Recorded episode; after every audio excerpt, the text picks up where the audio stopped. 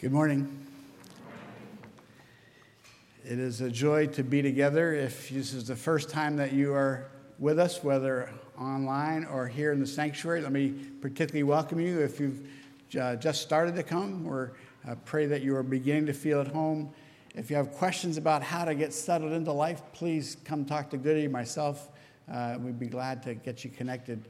There is, uh, if you've been here a while, again, let me encourage you, sort of with the, the reset of coming back, this is a good opportunity to introduce ourselves to people uh, we don't know. There's no embarrassment in saying, uh, I haven't seen you in years, right? And uh, so please uh, take the risk of introducing yourself to someone you don't know and let's strengthen those, those ties that bind us together.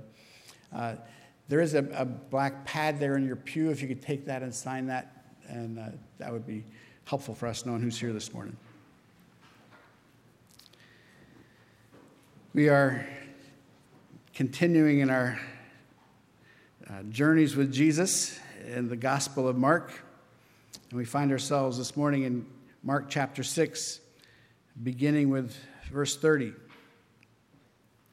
You remember earlier in chapter 6, Jesus sent out the 12 uh, two by two to go into the villages in Galilee and to preach and to heal. And uh, they went out and preached to people should repent. They drove out many demons, anointed many sick people with oil, and healed them. And then we had the, this sort of uh, interlude or sandwich uh, last week of telling the story about John the Baptist being beheaded. And we return now to the disciples returning to Jesus after this mission. Listen to God's word to us from John, Mark 6, verse 30.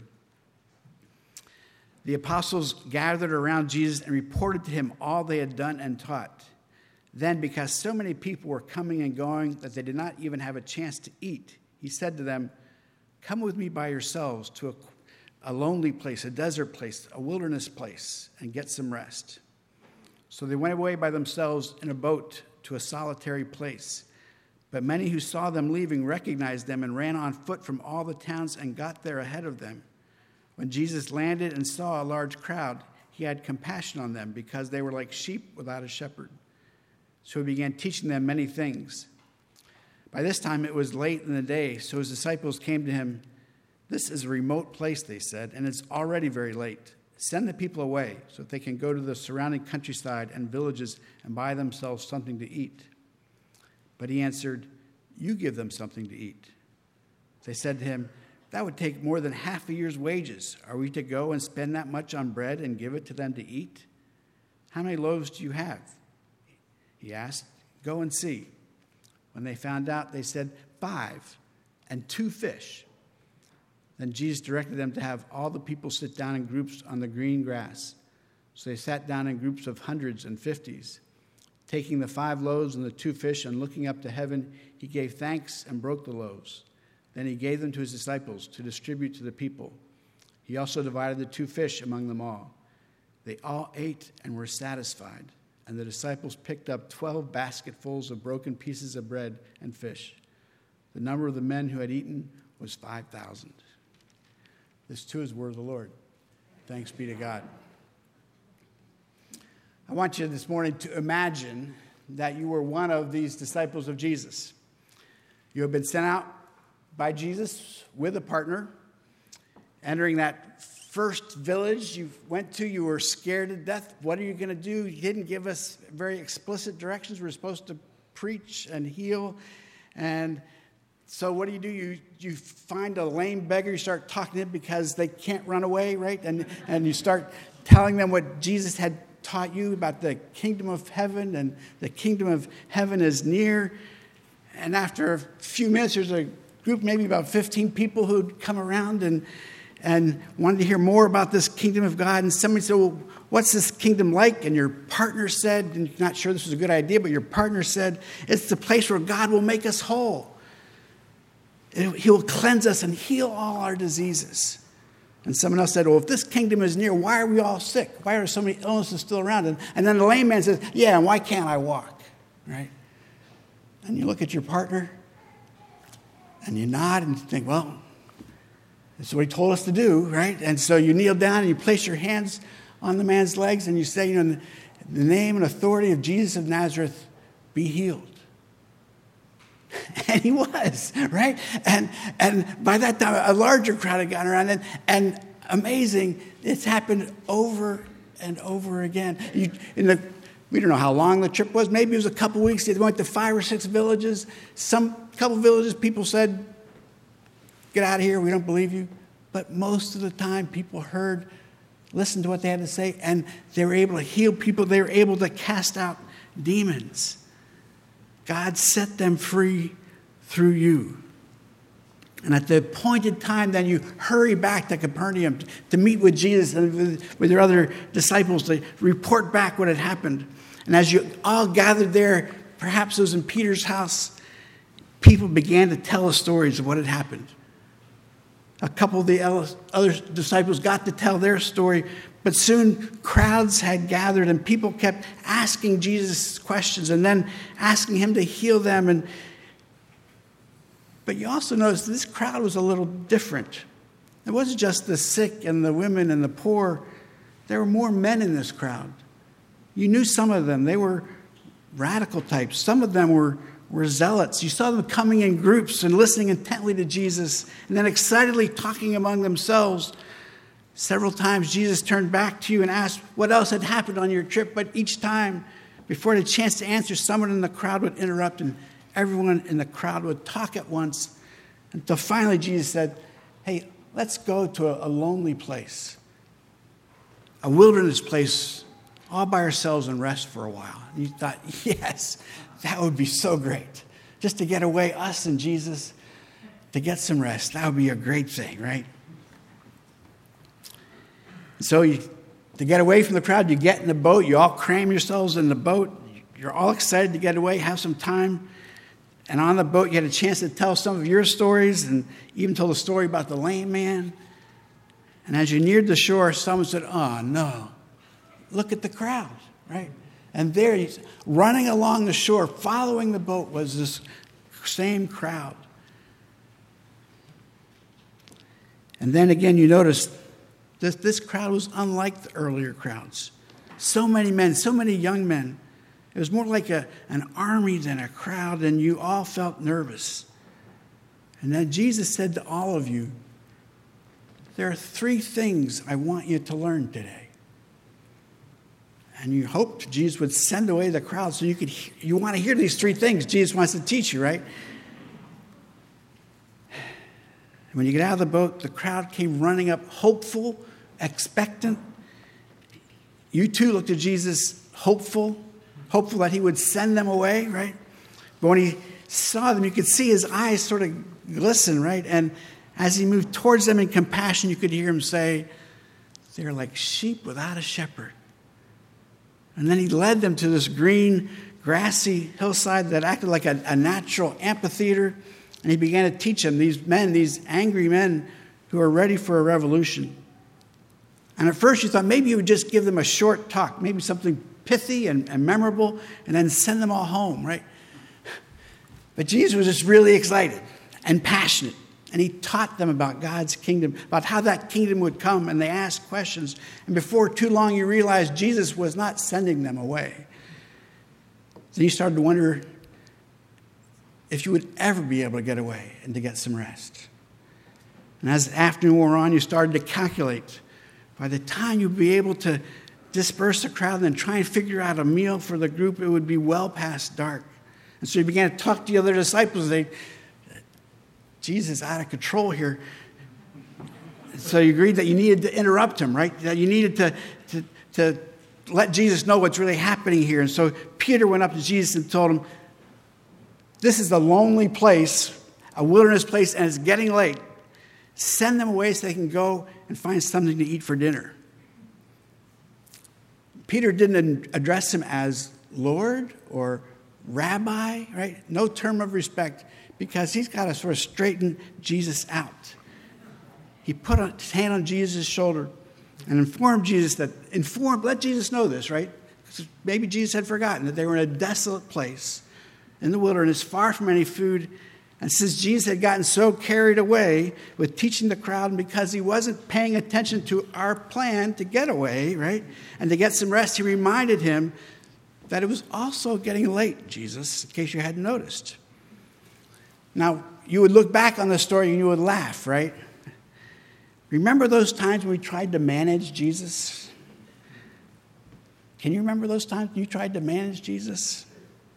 When we thought he didn't fully understand what was going on and, and we needed to remind him of the facts? And Peter was pretty slick, right? He could see Jesus' compassion for these people, so he appealed to Jesus' compassion and said, I'm concerned these people won't be able to get something to eat. And so Jesus replies, Well, you give them something to eat. and then Matthew, the tax collector, does a quick calculation, right? there are at least 5,000 people here, and uh, so he says, Are we to go and spend $25,000 to feed these people dinner? Looking back in the story, you realize how much Jesus frustrated you. You felt like you had to manage him because he didn't think about practical things like feeding people, including yourselves. He was so caught up in his teaching or his compassion, he didn't think about dinner or the rest of your plan to get away. And so he asked, Well, how much bread do you have? And you did a quick survey, right? And with a tone that you hoped would finally bring Jesus to face the facts. You told him, well, we have, Jesus, we have exactly five loaves of fish. Oh, and, and the five loaves of bread. And yeah, two fish too, right? That's all we got. and then the miracle happens, right? The miracle happens. Jesus tells you to seat the people in groups of, of 50 and hundreds, and he uses language that one would use for a banquet, right? Please ask them to be seated, and your waiter will be with you shortly, right? He thanks God for the bread and, and the fish, and he breaks it, and he keeps breaking it and breaking it and breaking it.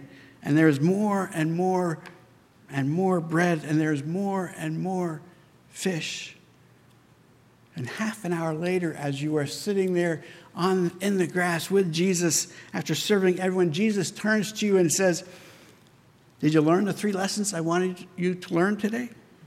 and you go, Jesus, you've been so busy with this crowd, you haven't taught us anything, right?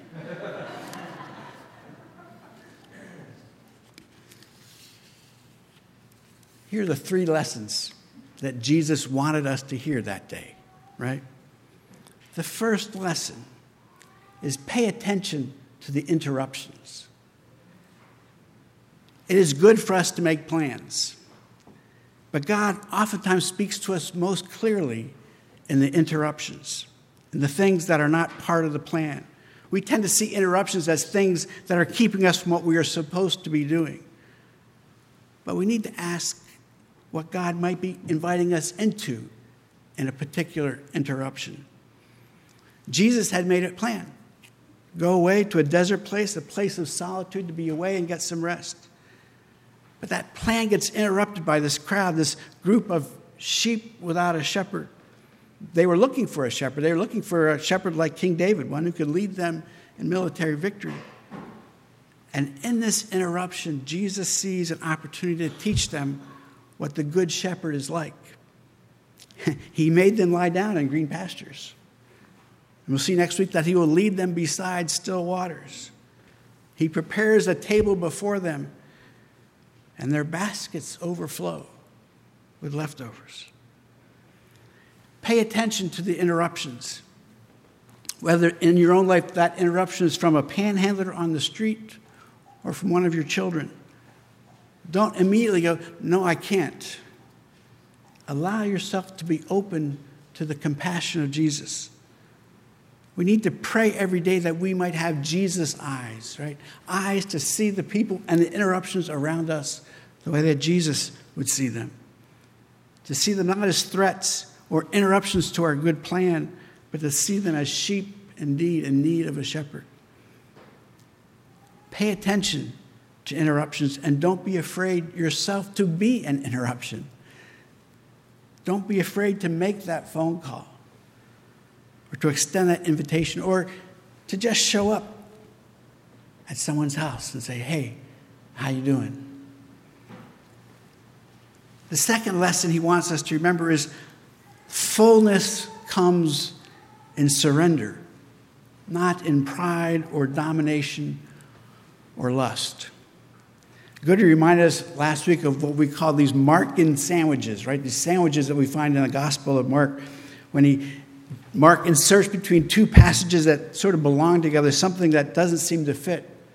When you look at it, you realize that Mark is trying to make a theological connection for us.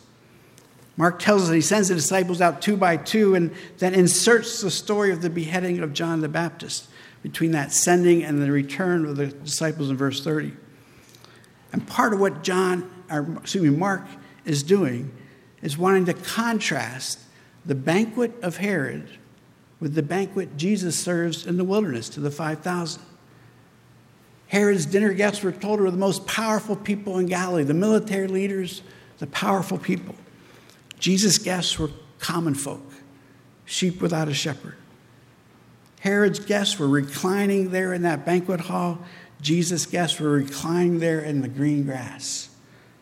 Herod's party was characterized by lust and pride and power and domination. And it ends up in murder. Jesus' party is characterized by abundance out of five loaves and two fish, yes, and by people being filled and satisfied. Everyone had enough. Herod's kingdom is characterized by achieving power and using it to assert yourself over others. Jesus' kingdom is characterized by surrendering whatever you have to Jesus, even this little bit of a few loaves of bread and a few fish, surrendering it to Jesus and doing whatever he tells you. The second lesson Jesus has for us is this the way of fullness, the way of satisfaction, is surrendering what you have, no matter how little, and doing with it whatever Jesus says. Even if that looks foolish or pointless or inconsequential. And then the third lesson Jesus wants us to learn is that God can spread a table in the wilderness. I can imagine as they're sitting there on that hillside eating, Jesus quoting to them Psalm 78. Psalm 78 is a long psalm. I won't read all of it, but it retells the story of God's faithful and miraculous care for his people and delivering them out of Egypt and being in, the, and in their wanderings in the wilderness in the Exodus. And then in verse 17, Psalm 78 says, But they, the people of Israel, continued to sin against God, rebelling in the wilderness against the Most High. They willfully put God to the test by demanding the food they craved. They spoke against God. They said, Can God really spread a table in the wilderness? True, he struck the rock and water gushed out, streams flowed abundantly, but can he also give us bread? Right? That people in the wilderness didn't think God could set a table for them. And God proved to them that he could. And Jesus, here in the story, proves once again that God can spread a table in the wilderness, that he can give his people bread. Remember the sandwich? How did he send the disciples out into the village? With nothing but a staff, right? Could God provide for them in that mission? And they came back saying, Yes, God gave us more than enough, even though He took nothing with us. As God provided for His people in the Exodus, God can provide for us, which means that we need not be afraid of the wilderness, of the places in our lives where we have little or no resources. One of the commentators on this passage said that the turning point in the story is when Jesus sees the crowd and he is moved in his gut with compassion. I wonder if we fail to live the abundant lives Jesus calls us to because we find ourselves moved towards compassion. We see the needs of those around us but then we begin to do the calculations in our head. There are so many people, cost this much. I can't possibly do this, right? And so we shut it down. We send them away. We turn away. We don't look. There are 5,000 people, and all we have is five loaves and two fish. And we be overwhelmed by the needs of these people. So let's just send them away. We are afraid of compassion because the need is so great and we don't have enough. And Jesus wants to say to us Can God spread a table in the wilderness? Can He also give us bread? Yes, He can. Let us pray.